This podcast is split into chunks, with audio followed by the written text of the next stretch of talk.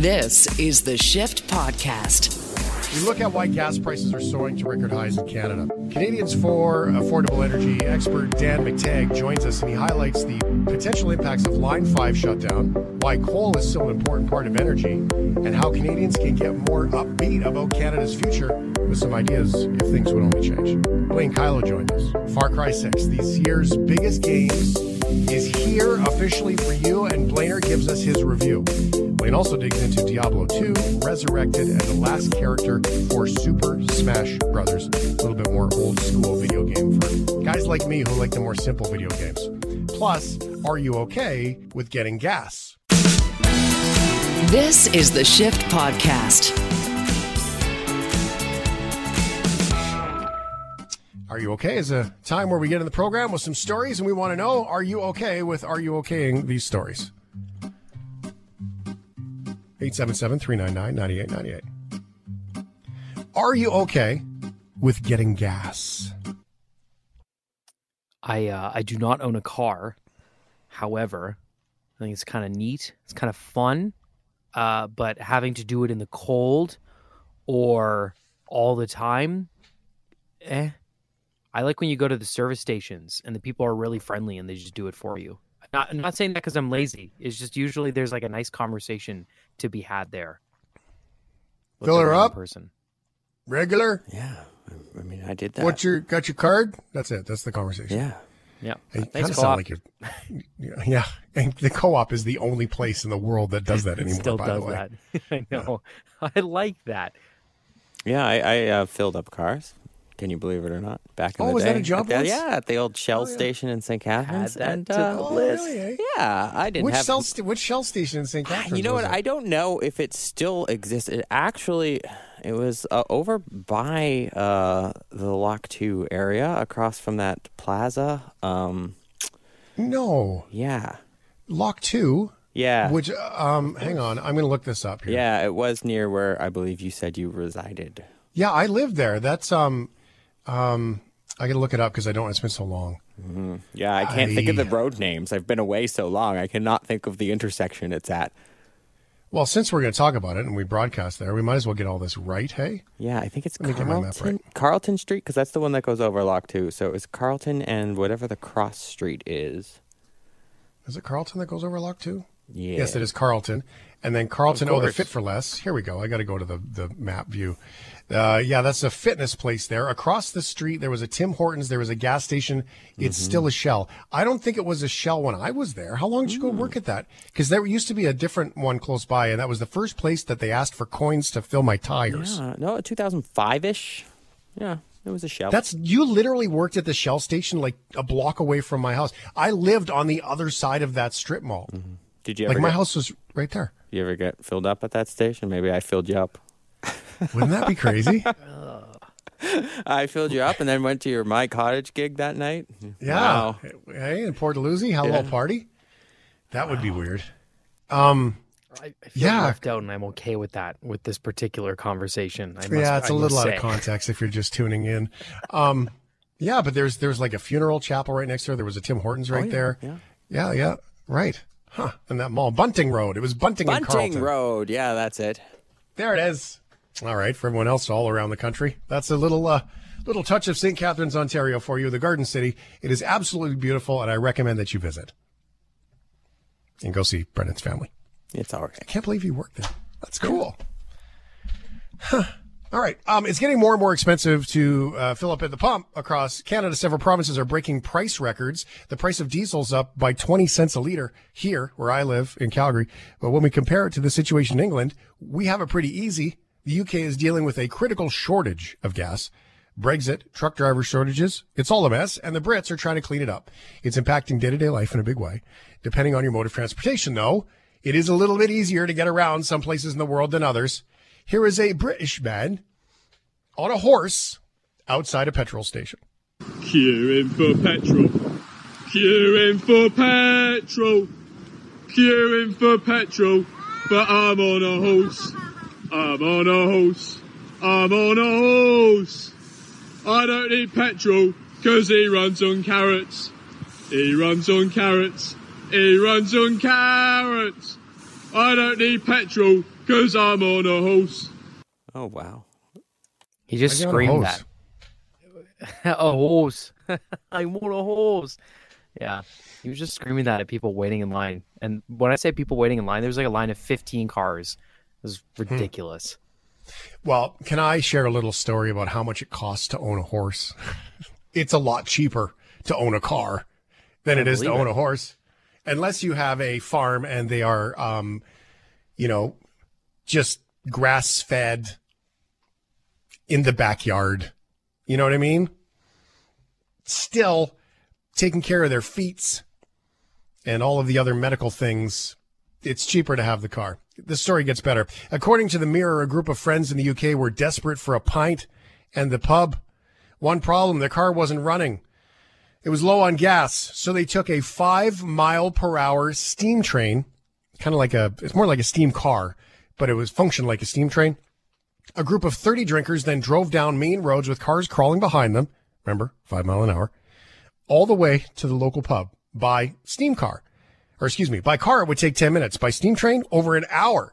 They did make it to the pub in time for a pint, and they left with a fantastic story. Can you describe what that looked like, Ryan?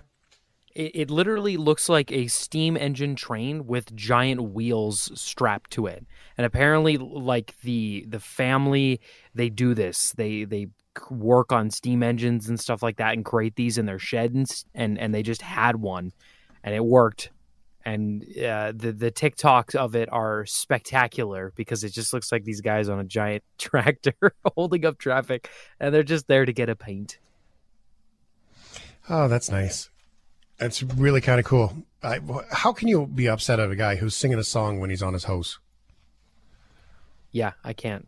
I just why Hmm. was he on his hose in public by a train by a petrol station though? That's I'm, I'm just wondering where because it, it looked like a busy street. It was it was bizarre, but it's England, man. Anything goes when you're on a Anything else? hose. Brendan Kelly, you ever been a horse farrier or uh, anything like that in your Yeah, I did. I worked on a horse farm cleaning up the the, the waste. It's- really? Like you're mucking out stalls and stuff? Yeah, it's gnarly. They stink, man. I know they don't smell Yeah, very I worked with Frank, who was uh, he was a horse a lot like me. Actually, he was very curmudgeony. Where was this horse farm that you worked at? Which part of the Uh, country? Niagara on the Lake. Niagara on the Lake. Look at that. Just right close to uh, Bunting and Carlton. Yeah, just well. over the bridge. Another beautiful place where you should go visit, in fact. It's quite nice. Great place to walk around. Are you okay? Are you okay with art? I prefer Arthur. Ah, I like art. I went to the when I went to the Vancouver Art Gallery. It was the first time I had actually like taken time out of my day to go look at art in ages. It was great. It was awesome. It's uh I don't know. It's cool. Art it can be whatever. There's some weird stuff in there. There was some cool stuff in there. There was a picture of a, a man smiling with a giant sign that just said Stan over it. I guess that's art. It was neat. Really, I mean, anything is art. Art is just expression. So I don't. I don't even know if we can judge art. I don't was think we should be able to bring to. out the uh, You're supposed to experience art, Yeah. man, not judge art, man. Yeah, You're supposed to look at it and feel your feelings, man. Yeah. right. All right. Well, it's particularly subjective. We know that. Um, their, um, their AR. Hmm. Hmm. They, their art, those, Their art. there are art, there are art, there are. That's a typo. Okay. There are those that appreciate a Renaissance classic like Van Gogh, as Ryan would probably say Van Gogh, A golf. a Picasso, a Pollock, or something very modern. A Dutch painter may have just completed the most modern piece of art, modern art, yet. Here's a summary from KOTV 6. Okay, see what you think. A Danish art museum lent the artist $84,000 to complete new pieces of artwork. What they got? Blank canvases. The artist calls his new work Take the Money and Run. he says it's a commentary on the dispute between museums and artists over labor, contractual obligations, and the value of work, all fitting themes for the current exhibition. Oh. I call it creative. Take the money and run. According to the arts press release, the idea behind the show was to show how salaries can be used to measure the value of work and to show national differences within the European Union. But by changing the title of the work to Take the Money and Run, Haaning questions the artist's rights and their working conditions in order to establish more equitable norms within the art industry. that was the fancy. exact statement, which was the most like artsy statement. I like you almost have to read it. Questions the artist's rights and their working conditions in order to establish more of a equitable norm within the art industry. That's how I imagine it. Yeah, thank you. But get the bongos out. Uh, museum director Lasse Andersson said it while yeah. it wasn't it wasn't what they had agreed on in the contract. The museum got new and interesting art. When it comes to the amount of eighty-four thousand dollars, he hasn't broke any contract yet, as the initial contract says we will have the money back on January sixteenth, twenty twenty-two. Hmm. Vox took, took a look at the minimalist style a few years ago. White isn't really a pure thing. White is always tinted in some way. Paint is made up of a variety of pigments. If you've ever painted the walls of your house, you know how many different whites there are to choose from. And maybe if you only look at one, it looks like pure white, but when you hold them up in an array, you can see the subtle differences. It's blue, it's green, it's purple, it's warm, it's cold. And when you get close, not too close, there's a lot going on here lines, texture, patterns, even color. There are a lot of subtle intricacies that make it more than just a white canvas. Minimalist artists wanted their work to embody order, simplicity, and harmony. These artists began with these ideas as a rejection of abstract expressionism. Abstract expressionism was a movement of artists in the 1940s and 50s who thought that art should be gestural, expressive, and emotional, evoking the unconscious mind through movement and color. Oh, I like that. Hey! That's weird. It's evoking the unconscious mind. Okay, look. Whoa. They offered this guy $84,000. He called it take the money and run. He gave them blank canvases. Can we just acknowledge the fact that it's genius and it's absolutely somebody genius.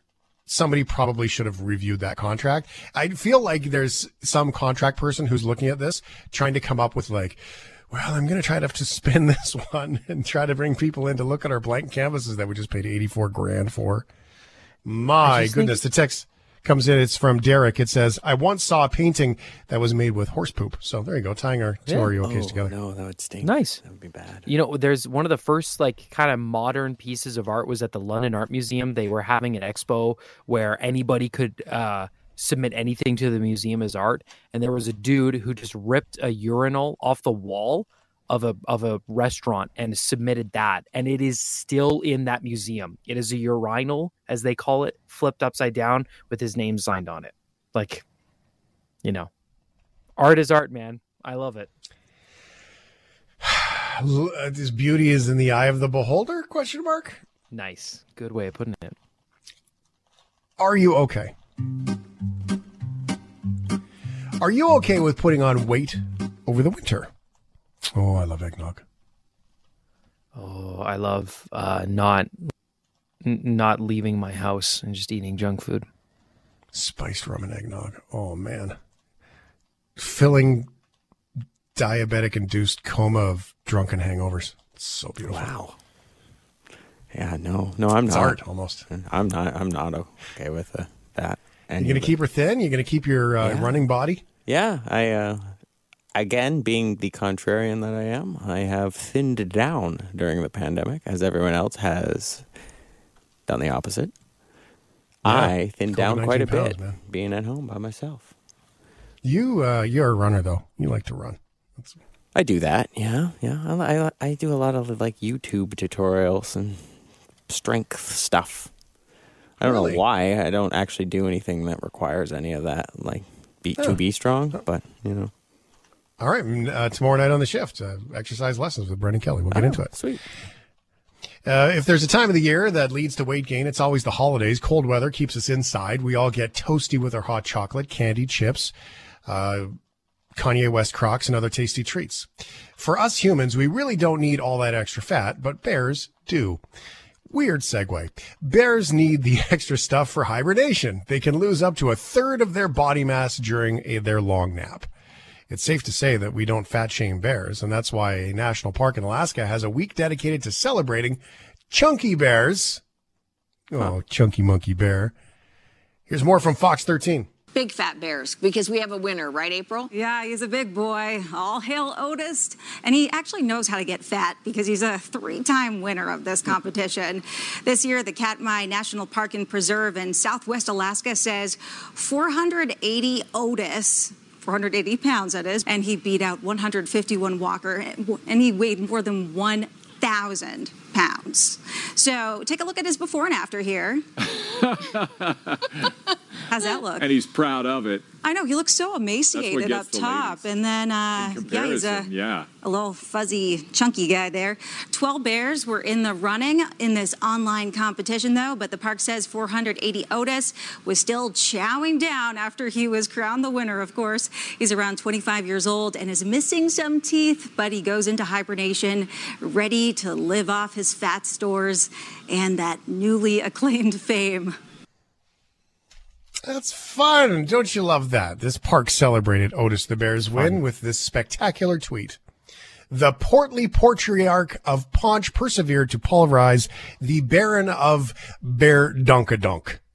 Well done. oh, We tweet of the you, year. Otis.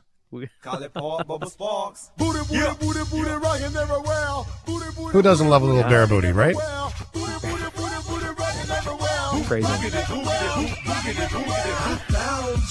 Miss New Booty. Way to go, Otis. Uh, wildlife fans submitted votes in a playoff style competition featuring photographs and video of the bears feasting at a waterfall site in Salmon Ridge Brooks River. Explore.org's Bear Cam captured live footage of the bear action at Brooks Falls. I feel like we should probably say don't chase bears and take pictures of them. First documented at the Falls in 2001, Otis was the inaugural Fat Bear champion, winning in 2014 when the event was held on a single day. He also took home the 2016 and 2017 titles. The Katmai Conservis- Conservancy has named a fundraising project after him. Last year, the Otis fund, the Otis Fund raised more than $230,000 for Katmai research, education, and bear protection projects. Well done, Otis. This is the Shift Podcast. It's time for us to check in with Dan McTeague. Uh, Canadians for Affordable Energy is the organization. He's the prez. And um, uh, Dan's former Liberal MP. We've had him on for political insight. It's time for us to talk about energy specifically. Reason why. Here's the uh, quote from the article Coal powered power plants in India in crisis mode with three days available inventory. China in the same place three days and the power goes out. Dan, uh, thanks for being here. What's going on with coal? We don't have enough. We don't have enough, and it's still the uh, the most uh, efficient form of energy in the world. It has the greatest amount of uh, energy, considering its density, than anything that's out there. Um, having said that, the reality is that uh, demand is exceeding supply, and more importantly, geopolitics is playing a huge role in this. China isn't just able to get its own coal by mining its uh, its own country, and of course the damage, the environmental impacts, as well as uh, labor uh, concerns. It uh, receives it from a host of other countries, including, dare I say, Canada, but Australia. It's gotten into a spat with Australia. It's gotten a spat with South Korea. Uh, China is really painted itself into a corner. Such that uh, unless it's able to find resources quickly and drive up the prices to acquire those, um, it's likely to see further escalation of disruptions, not just in terms of productivity on the industrial side, which it's renowned for, but also uh, on the consumer side, on uh, residential domestic uh, fuel needs, uh, electricity in particular. Uh, so, you know, uh, we, we speak of China and India as, as two parallel countries, but, you know, from my days in foreign affairs, India is very much the next China. Uh, its population continues to grow. Uh, that means, uh, unlike China, which in the next 10 or 15 years will start to see the decline as a result of its, you know, one-child policies going back 20, 30, 40 years. Um, there is every expectation that the issue of coal really is a metaphor of what uh, what these two countries are struggling for and what they're searching for a commodity that for without which neither can uh, can hope to uh, continue to you know to supply their own domestic needs, much less supply the rest of the world with the widgets that so many of us depend on. Thirty years ago, when we look back in time, forty years ago, you know, Canada used to sell coke ash to uh, China to burn, which was nasty. Like it was nasty stuff um, before you burned it, let alone after you burned it.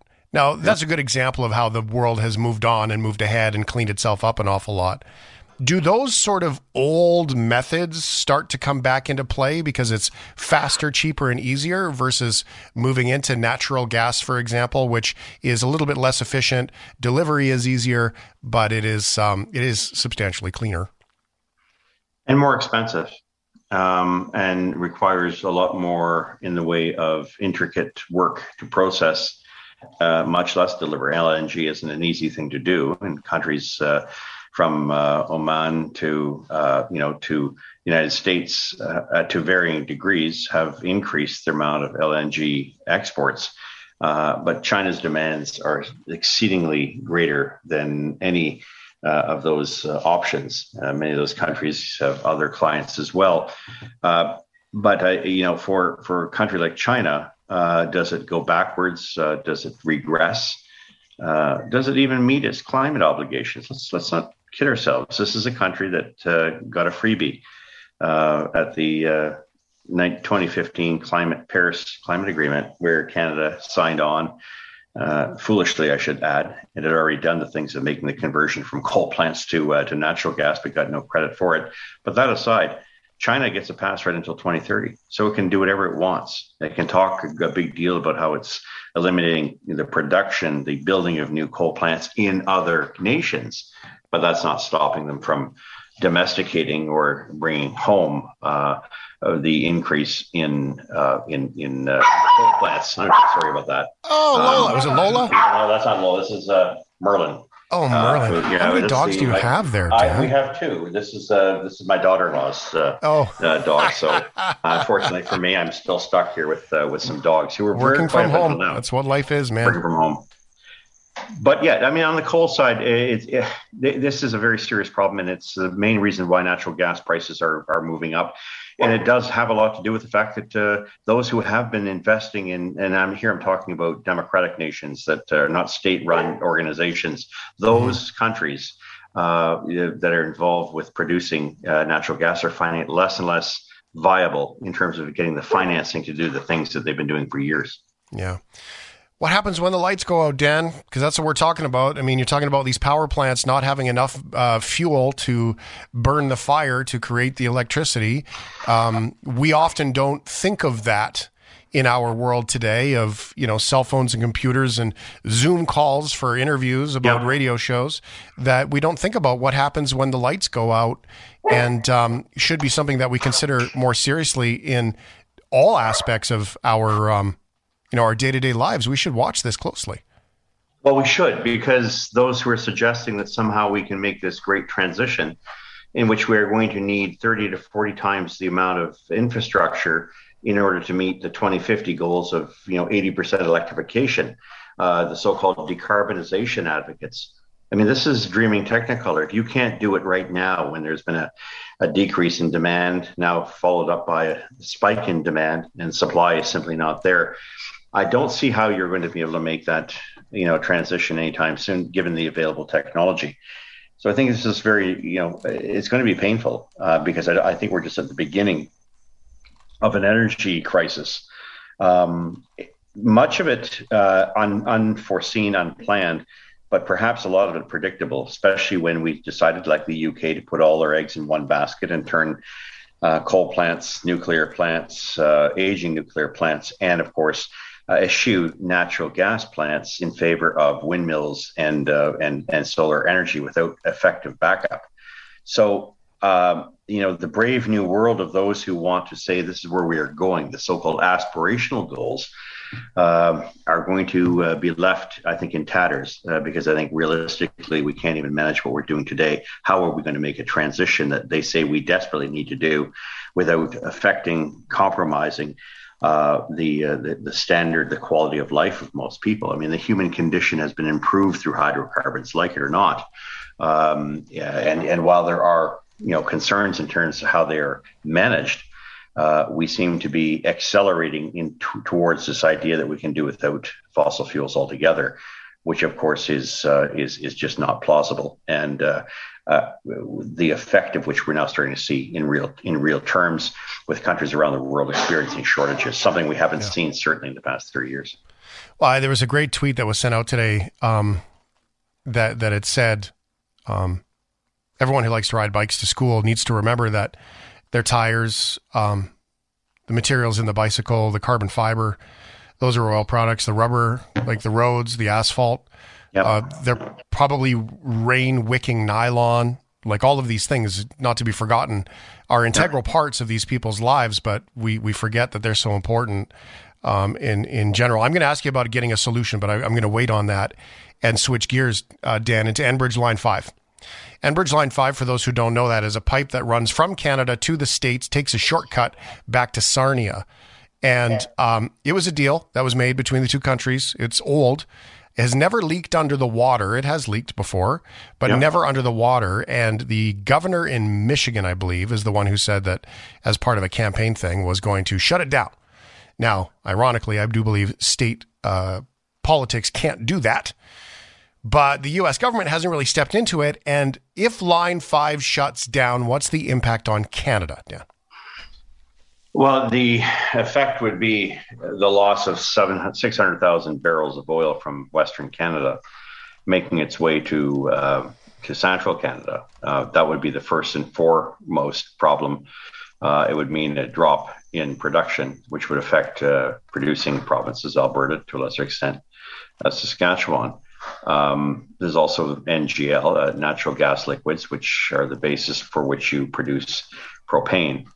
Now, those two items, oil and uh, propane, used in Sarnia, uh, processed in Sarnia, not just for transportation fuels, but also for chemical out uses, uh, higher uh, ethanes, pentanes, uh, polystyrenes, uh, you know, all the things that you need in a modern industrial society for which uh, Ontario's economy is is significantly dependent, and uh, even propane, which everyone thinks, oh well, I'll just use it for, you know, for for recreational reasons. No, you use propane in a number of processes uh, to to create uh, plastics, but you also use it, uh, uh for instance, in industrial purposes, tow motors that are used in warehouses. So all of these things would suddenly uh, be dramatically impacted. And I think the effect would be for Eastern, Central Canada catastrophic. It would mean virtually the elimination of half of our fuel needs, the likes of which could not be replicated by you know trains pulling these things halfway across the, the continent. Not that you could, given the amount of trains that are repurposed already for the north south, given uh, the Biden administration's desire not to increase uh, or approve the Keystone XL, which of course is desperately needed in the United States. By the way, I think it's lost on some people. The Western Canadian Select, which is the Canadian benchmark of all our crudes, is trading now three dollars above WTI. Like, yeah, that hasn't happened hmm. in probably 12 years, uh, at least seven, but I'm, i can remember a time in around 2008 where it was. What it, Line 5's closure um, would really uh, be the death knell of the uh, of the Ontario Quebec economies. This is literally the uh, proverbial aortic artery of uh, of the central Canadian economy, like it or not. Okay, so how do we do it? What do we need to do? I mean, because well, oh, gonna let me create a let me create a baseline then, Dad. Okay, so hypothetically, this line five is old, and it has been proposed that they create a duplicate, updated version of it, underground, yeah. protected, um, and a backup line to eventually be able to decommission the old line, which is probably cautious because you know, it's one of those things where industry or government's going to use it as pay pay dirt until they have to shut it down, and they're not going to shut it down as an option. So let's assume that all of those things. It would be best case scenario that there is a new solution at play for protecting the water, protecting the people, protecting the industry. What's the solution that we have to have? Well, I think the solution is the company's uh, willingness, as you pointed out, to uh, create a tunnel well under the uh, well under the Strait of Mackinac. Um, so there's absolutely no doubt and no possibility of a leak into the uh, upper peninsula of Michigan uh, and the those pristine straits. Um, I think that's pretty clear. It's already received approval to do that, but it would appear that the uh, not so much the governor as much as her uh, her attorney general um, Dana Nessel uh, has been on this file since the days of the so-called Kalamazoo disaster, where you saw Enbridge uh, had a leaky pipe that affected and poisoned uh, the uh, the Kalamazoo River. Michiganians have not forgotten about that. But at the same time, I think the longer term solution is that Canadians should have a pipeline going from east to west, um, and we have that existing. By the way, we know the main line owned by TC Energy, TransCanada Pipelines. Um, TransCanada Energy has uh, continues to provide a significant amount of natural gas. That was to be the Energy East pipeline.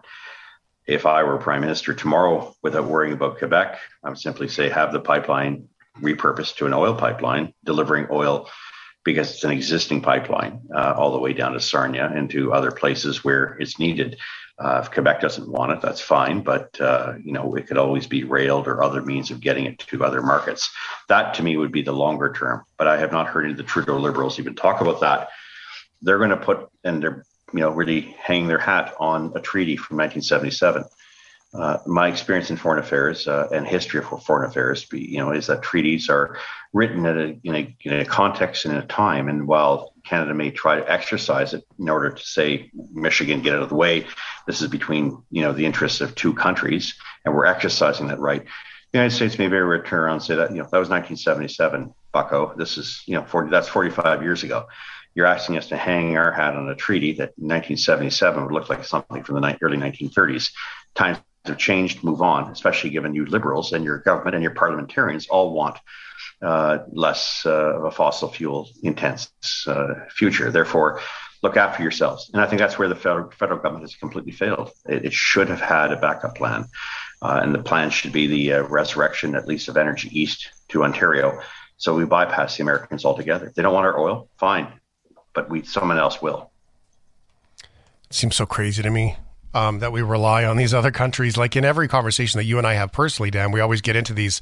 There's always this intermediary, right? That seems to always step into it. We can't do anything on our own, and it drives me nuts.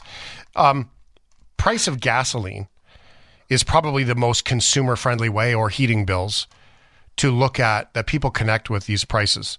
I know that you're talking about Eastern Canada prices being higher than ever. If if the Enbridge Line Five does get shut down, is it even possible to forecast how much some of these things are going to cost? No. No, because uh, you know if seventy nine dollar a barrel oil can give you record prices in Toronto of a dollar forty five uh, as of Thursday, which is it's going to be, then removing fifty percent or more of that oil supply, or making it more difficult to uh, rework your infrastructure uh, and uh, uh, have to really backwork your logistics would mean, you know, an extra 50, 60 cents a liter if you could find it. I think the biggest uh, problem for Ontario gas stations and motorists will be trying to contend with the yellow tape around most gas pumps because there, there won't be much fuel left. And of course, much of it will be purposed for strategic reasons, not for, you know, leisure, taking your car out on a Sunday afternoon type thing. Um, but there are other effects as well, and that's that it would impinge on other forms of energy. So if you don't have propane, you don't have uh, enough oil, then you're going to have to bring it in by other means, or you're going to have to, re, you know, turn over to natural gas. All other prices are going up. Look, uh, the world needs more oil right now, and the fact that something like this is happening at a time in which uh, we've gone from forty dollar to, to eighty dollar oil in the span of several months, and we could very well go to one hundred and twenty dollars a barrel, uh, proves a couple of things. One, we tested this idea of the Great Reset far too early we're not at the point where we can make that transition. It's going to take time. Second point is that we can't, for a moment, assume that uh, our friends to the south uh, have an interest uh, in, um, you know, in uh, being bigger than neighboring, allowing us to use their territory to get our oil from one region of the country to the other. So, either we don't have an oil industry, we don't have, use oil, we don't have to use fossil fuels, uh, but the last thing we should be doing is worrying about other countries when it comes to you know our uh, disposition of our own uh, of our own needs. And I, Canada's got to learn to be self sufficient. I think that's an issue that uh, China is driving home for the rest of us. Our reliance on them uh, has significant political costs uh, mm. and uh, could destabilize the world in the same way that we can't rely on the Americans. The Americans want to slap us in the face, as Joe Biden did, whether you like it or not, with the Keystone XL on his first day in office. Uh, and now, you know, hum and haw about what Gretchen Whitmer's doing. He's not a fool. He knows exactly what's going on. And even though this would hurt the Americans, if that's the way they want to go, that's up to them. But I, I think Canada has to be more wise in terms of its approach and find new markets for our products, especially oil and gas, because that industry, more than any other industry, delivers $25 billion in net revenues to all levels of government to pay for our social programs to support our standard of living. There is no other industry or sector that does that.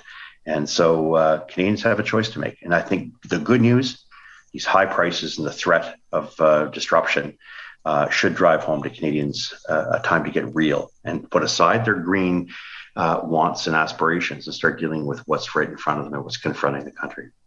The irony to me is that most people want the same thing right? Like we want to be able to take care of the world. We need to be able to take care of the oceans. We need to be able to take care of these things. Everybody wants those things.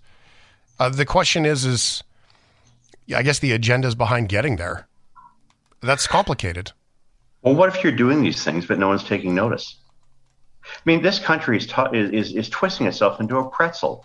We have the cleanest energy. I, am not saying it because I like the industry. Hell, I did more as an MP to take on the oil industry than any MP uh, in my time, probably since then. Uh, my intention was never to kill the industry; it was to get it to behave and be more competitive. So I spent years on the Competition Act. But there have been significant strides taken in how we manage our resources, and we are a clean country. And I think it's really high time for people of my generation to be responsible rather than giving in and to say to people, we've done a damn good job. And no, we have not created a situation where we've we've despoiled your future. We've created a better future than any previous generation to us. So uh, I think Canadians have this this you know this idea that somehow they should uh, you know they should slag themselves, and they shouldn't, because the reality here is that when it comes to energy, We've done it right, and we've been doing it for generations. Uh, whether it's nuclear, whether it's fossil fuels like natural gas, whether it's oil, uh, whether it's extraction through SAGD technologies, all of these things came as a result of our willingness to take and and be the best in the world at what we're doing. And it's technologies that the rest of the world wants. So you know, if if the only people who are going to beat up Canadians are in fact Canadians, uh, then we're it's self defeating, isn't it? Well, it is self sabotage. You talk about SAGD. Um, I encourage people to Google a SAGD mine yeah. versus an open pit mine. Uh, SAGD mine is basically steam injection. That's a very simplistic way to look at it, but it basically injects steam into the pockets of oil and then sucks the oil out like a vacuum. It's kind of like a steam cleaner for your car. Actually, when you get your car cleaned, it's very similar. Uh, that is a very simplistic view, but the images that get sent around the world about open pit mining um, are old. And while that does still occur, if you look at what happens in these SAGD things, it's very, very different and it's worth looking at. I've never had, um, oh, sorry, go ahead. Yeah, I was just going to say, we'll have a look at the lithium mines around the world in Mongolia. Batteries, yeah. uh, and uh, yeah, that's what you want because those are the open pit mines that these folks don't want to talk about. Nevertheless, it's not about image. It's uh, it's also about just understanding that uh, we've got to do everything we do has to be done right. And I think uh, we can all agree on the fact that we can always do a better job but for God's sakes, let's stop beating ourselves up and smarten the heck up because we're doing a lot of damage to this next generation with the loss of our uh, of our economic uh, engines. You know, it's funny. I um, a Dan and Shane moment. I um, I've never had a friend that I wished was more wrong than you, because we talk about these high, record high prices that are coming, right? Like you talk about all these things yeah. that are going on, and um, and I I always really hope I always hope for everybody's success, right? That's my big thing for me. Yeah, yeah. Is that all the people I surround myself with, I want everyone to be successful. But when you talk about these things, it's the only time that I go, God, I hope he's wrong. Because um, yeah. normally with everybody, I'm like, I want to see people succeed, and um, and it's just one of those things where let's let's hope that um, that we've got it wrong, but I don't think we do, and we need to pay close attention to the things that are happening. I mean, the evidence will be there. When was the last time you checked your power bill? When was the last time you checked your gas bill? Actually looked at it and tracked it. I think that as Canadians, we can look at that. My numbers are up all over the place. I mean, I've got a diesel uh, uh, SUV, and it's because of the demand right now. It's a great time to sell it. I'll probably make a bunch of money on it, but I don't want to sell it because the disparity on fuel for my car is so great. Yeah, oh, I know. Uh, look, uh, every one of us has to take some time to look at, uh, uh you know, balance uh, our priorities with uh, our costs and our benefits and doing the things we're doing. I don't know. I, I maybe it's just the old-fashioned part in me, but the the sense that I get from I wouldn't call people bored, but uh, we really haven't had too much of a problem in this country in a long time. By that I mean, when I was an MP from 93 to about 97, 98, we had a massive debt in this country that we couldn't control. Inflation was up there. It had been the problem ongoing since the early 1980s. All of these things seem to have resolved themselves. Employment is very strong, has been strong. We have a good social safety net. Um, uh, people are living longer, healthier lives. And in the midst of doing as well as we have, by comparison, you would swear that the narrative in this country is really one of, you know, things have never been worse. We're, you know, we're we're, we're killing life. It, it's going to come to an end in ten years. Um, you know, it's it's that kind of uh, negativity I think that uh, is leading a lot of Canadians to really feel really less upbeat about uh, the the outlook of this country, and I think that's for anybody that's a that's a that's a, a, very important thing to consider. We've been through an election. I think it showed divisions in this country, uh, but those divisions I think can be overcome. Uh, we need a leader. We need someone who can uh, who can fight and speak for Canada because we haven't had one in a long time. Grandpa Dan says you're doing a good job, kid. That's what there's. That's what Grandma Dan's saying right now. yeah, Canada, you're doing a good job, kid. hey, it's true though. We got to remember that it's all the doom and gloom, all the BS stuff, all the time that it's so terrible, and we're doing a good job. Ride and conquer. AffordableEnergy.ca is Dan's website if you want to learn more. Watch those gas prices forecasted within a couple of days to be astronomically high again. Dan McTeague, thank you very much, sir. My pleasure. Great to be here once again, Shane.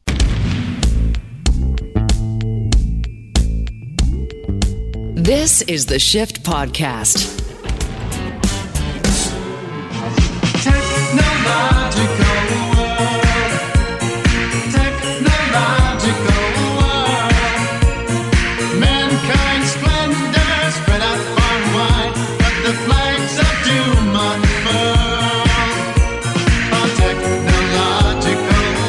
World and Blaine Kyllo is solocorps.com, S O L O C O R P S.com. Blaine Kyllo, how are you, sir?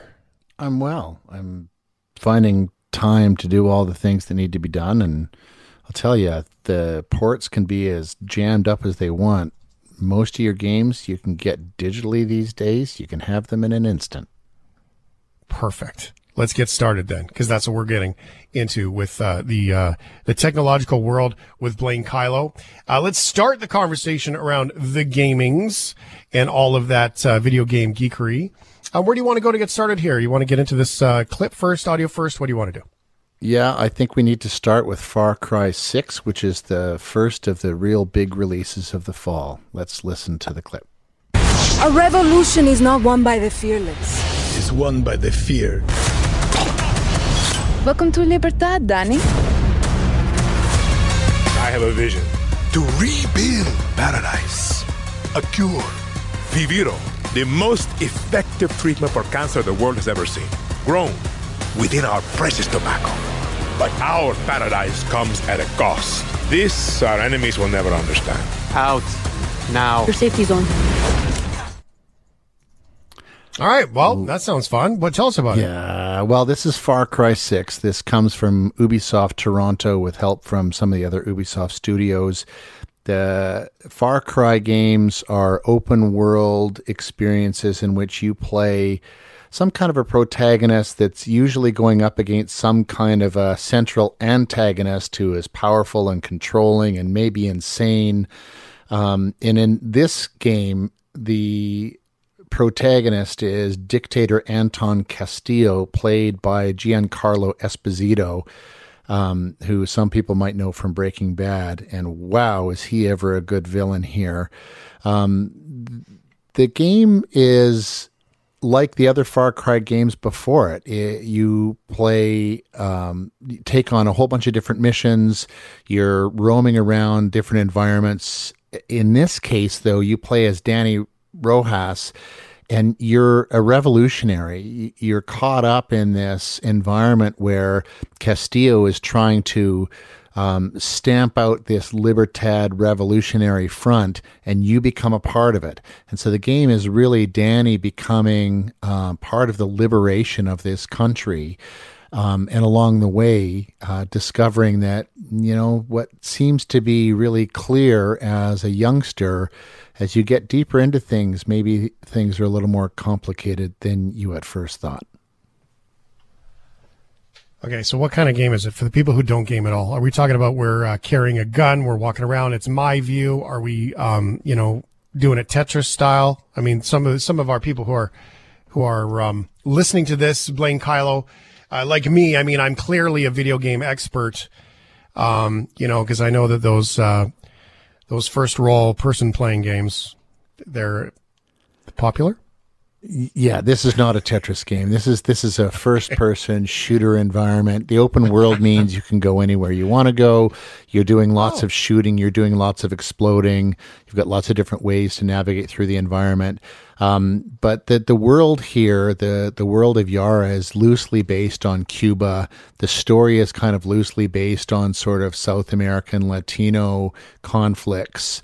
Um, and and so it's kind of grounded and rooted in in that those political battles and those cultural battles.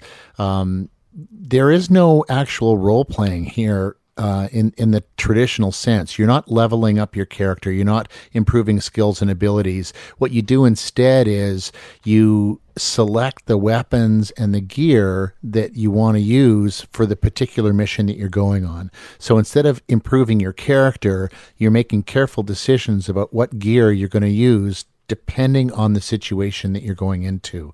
And that's where there's some interesting um, strategy that you're going to come into play as you're trying to liberate Yara. When do Mario and Luigi come into play? Well, they actually come into play in the next game that I want to talk about, which is Super Smash Perfect. Brothers Ultimate. I love it. Um, this is this is a Nintendo Switch exclusive, Super Smash Brothers. This is a fighting game. It's you against a whole bunch of friends, all picking your favorite characters and trying to bash each other to bits. Uh, it, it, since the game was released in 2018, um, they have continued to add new characters from all kinds of different franchises that you can battle as. So Steve and Alex from Minecraft are a part of Super Smash Brothers. Kazuya from Tekken, Banjo and Kazooie from the platformer games from um, from those games, Snake from Metal Gear, they're all part of Super Smash Bros. Ultimate. The very last character to be introduced to the game was revealed just the other day, and it's Sora. Who is the protagonist from the Kingdom Hearts games? Sora is the last fighter to be introduced to the Super Smash Bros. Ultimate world. The Kingdom Hearts games are interesting actually because they blend together traditional Japanese role playing game characters with characters from the Disney universe. And they make it work in these strange and interesting ways. So you've got Mickey Mouse, Donald Duck, Goofy, and Pixar characters all in the same environment as these Japanese anime characters in interesting storylines. That's where Sora comes from. Sora is the last final character for Nintendo Super Smash Bros. Ultimate. That's kind of my style. I like those ones. Those are fun. I also get scared when I'm the other the jump scare games when you're hiding around a corner and all of a sudden there's like a bad guy comes around the corner. I liked it better when you're getting chased by big mushrooms and stuff. I don't know. There's got to be games Well- like that still, isn't there? Yeah, th- there are. Um, if you want to play something that's a little sort of older school, there's Diablo 2 Resurrected, originally released in 2000, but remastered for the new consoles. Um, and this is a welcome diversion because it is Goth Month after all. And this game doesn't have jump scares in the same way because it's it's a an isometric game, so it's kind of top down but from the side, and so there's not going to be any jump scares in this that can sneak up on you. But it's uh, it's difficult enough. Uh, the further you go in Diablo 2 Resurrected, the more difficult those demons get. Uh, and your job, of course, is to try and eradicate them. Okay, so goth diversion during goth month. Goth, help me understand Diablo 2, please. Well, it you're it's it's it's not quite a top down. So you're controlling a character. So you could have an Amazon or an assassin, a necromancer or a sorceress. It's a dungeon crawler game, and so you explore a map. You kill the evil creatures and take all of the loot um, and then move on through that map. And so when I say isometric, it's not top down, but it's top down slightly tilted to the side. So it's kind of a side view, but your character is a tiny little thing on the screen and the enemies are smaller. This is a game that was originally released in 2000, so it's not, you know, it's it's a 20-year-old game really what it's good for is it's fun to play with friends. You can play online with friends, and it's a perfect appetizer actually because we're all waiting for Diablo 4 and we don't know when Diablo 4 is coming out, but while we're waiting, Diablo 2 is the perfect dungeon crawler to sort of whet your appetite. Cool. Okay, that sounds fun. All right, Blaine Kyllo. it's solocorps.com, S O L O C O R P S.com. Now, not only is it video gaming, we can get into some technology of things. How about one technology thing that we're going to talk about very quickly here when we come back from break? Blaine Kyllo, which one do you think is the one that has the uh, household most excited? Oh, that would be the six new Surface devices that Microsoft announced. All right. It's like uh, the tablets. Are they like tablets?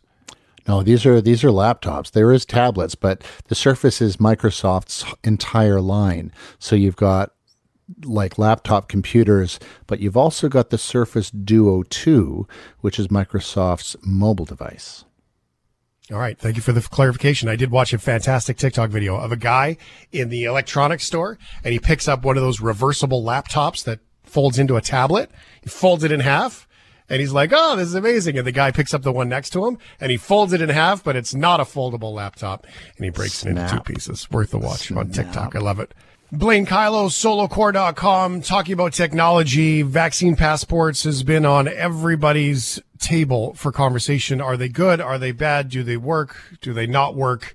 Well, one thing that has been very clear is it seems to be one of those things that maybe the medical and government folks should take care of, even though in Alberta they've got the pass, the QR code, but they don't have an app to scan it with. Port Pass, Blaine Kyllo, has had some trouble. Yeah, this is a private company that uh, is based in Calgary. In um, June, they had the idea that they were going to be able to provide a way for people to show their vaccination status. Um, last week, um, it was revealed that, in fact, people could access the private information of others. Um, some reporting uh, done that actually had reporters um, finding driver's licenses and passports and images of even a Nexus card that people had used in creating a profile on PortPass. Um, as of this afternoon, and in fact, not even this afternoon, just before we went on air, I checked, and PortPass, the website is still showing we're updating our service, and the web based app is actually completely offline. So this service is not active right now. Um, but they said that they had more than 600,000 people across Canada had registered for the service the question I think that people might have if they signed up for that service is how can they delete their accounts and maybe get rid of all the personal information that they might have in that system, given that they this whole system has gone offline. Um, the, the big concern here is that companies it, it's really easy to develop apps, but if you're developing an app without the security and privacy of people who will be using that service at the forefront, um, you're going to have problems. And so, uh, it, I don't know what's going to happen here. It's been over a week now since this has all come out, and I haven't seen any other information come through. But if anybody had a PortPass um, account, uh, I'd be trying to get in touch with that company to find out what they're doing to protect your information and how maybe you can cancel that account. All right. Um, Wendy's phones. I don't understand. Is like, it like a burger like phone? Wendy's, like Wendy's. It kind of Oh. is.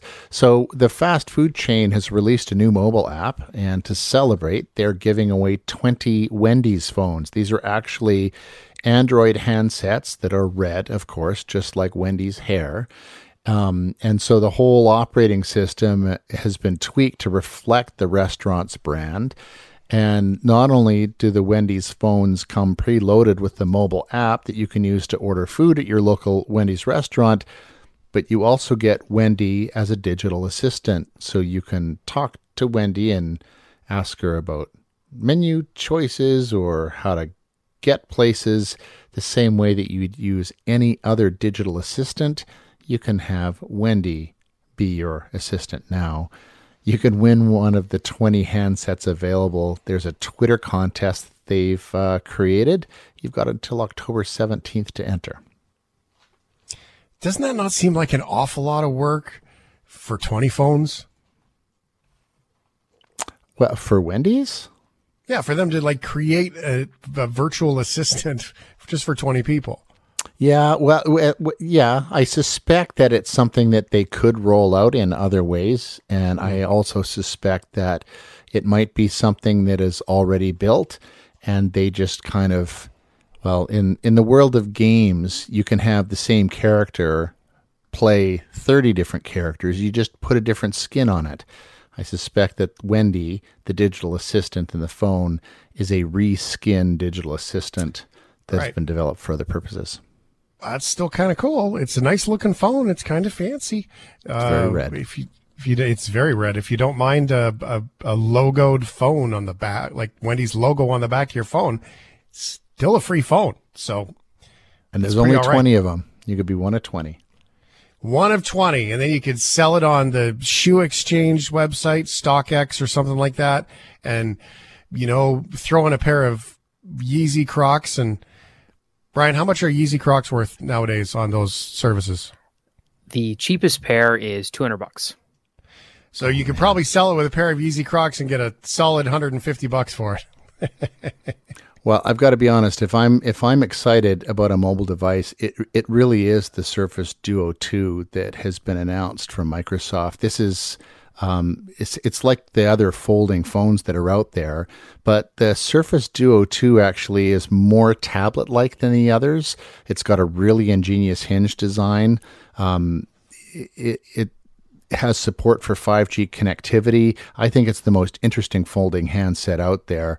Um, no date yet for release in Canada. Uh, Microsoft Canada is just listing it as coming soon, but it's also 1900 bucks, which is not completely ridiculous given that some of the other premium handsets are um, at least that amount.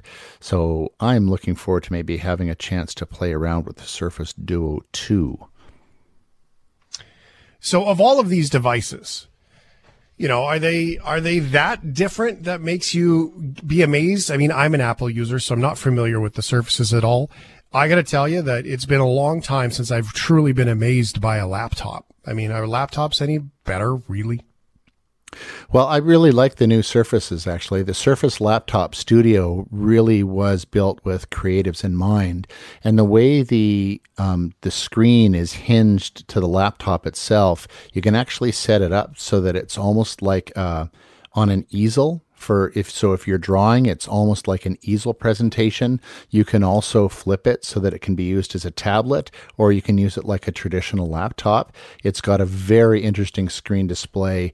Um, and something that's true of both the surface laptop studio and the surface pro 8 which is the sort of premium laptop um, that has been released or announced by Microsoft is they have uh, a little area on the bottom of the laptop where you can charge and store the Slim Pen 2, which is Microsoft's stylus. And so you can actually charge the thing right on the laptop. There's Oh, a little cool. hiding place for it. Yeah, they're very cool sounds like a devices. Yeah, like uh, BMW car keys can recharge that way too. That's a great idea. All right, Blaine Kyllo, solo car, solocorps.com, not car, uh, to check it out. Thanks very much for being here, buddy. I appreciate it. We'll talk to you in a week. Thanks for listening to the Shift Podcast. Make sure you subscribe, rate, and review the show and share with anyone you like. Get it on Apple Podcasts, Google Podcasts, Spotify, and CuriousCast.ca.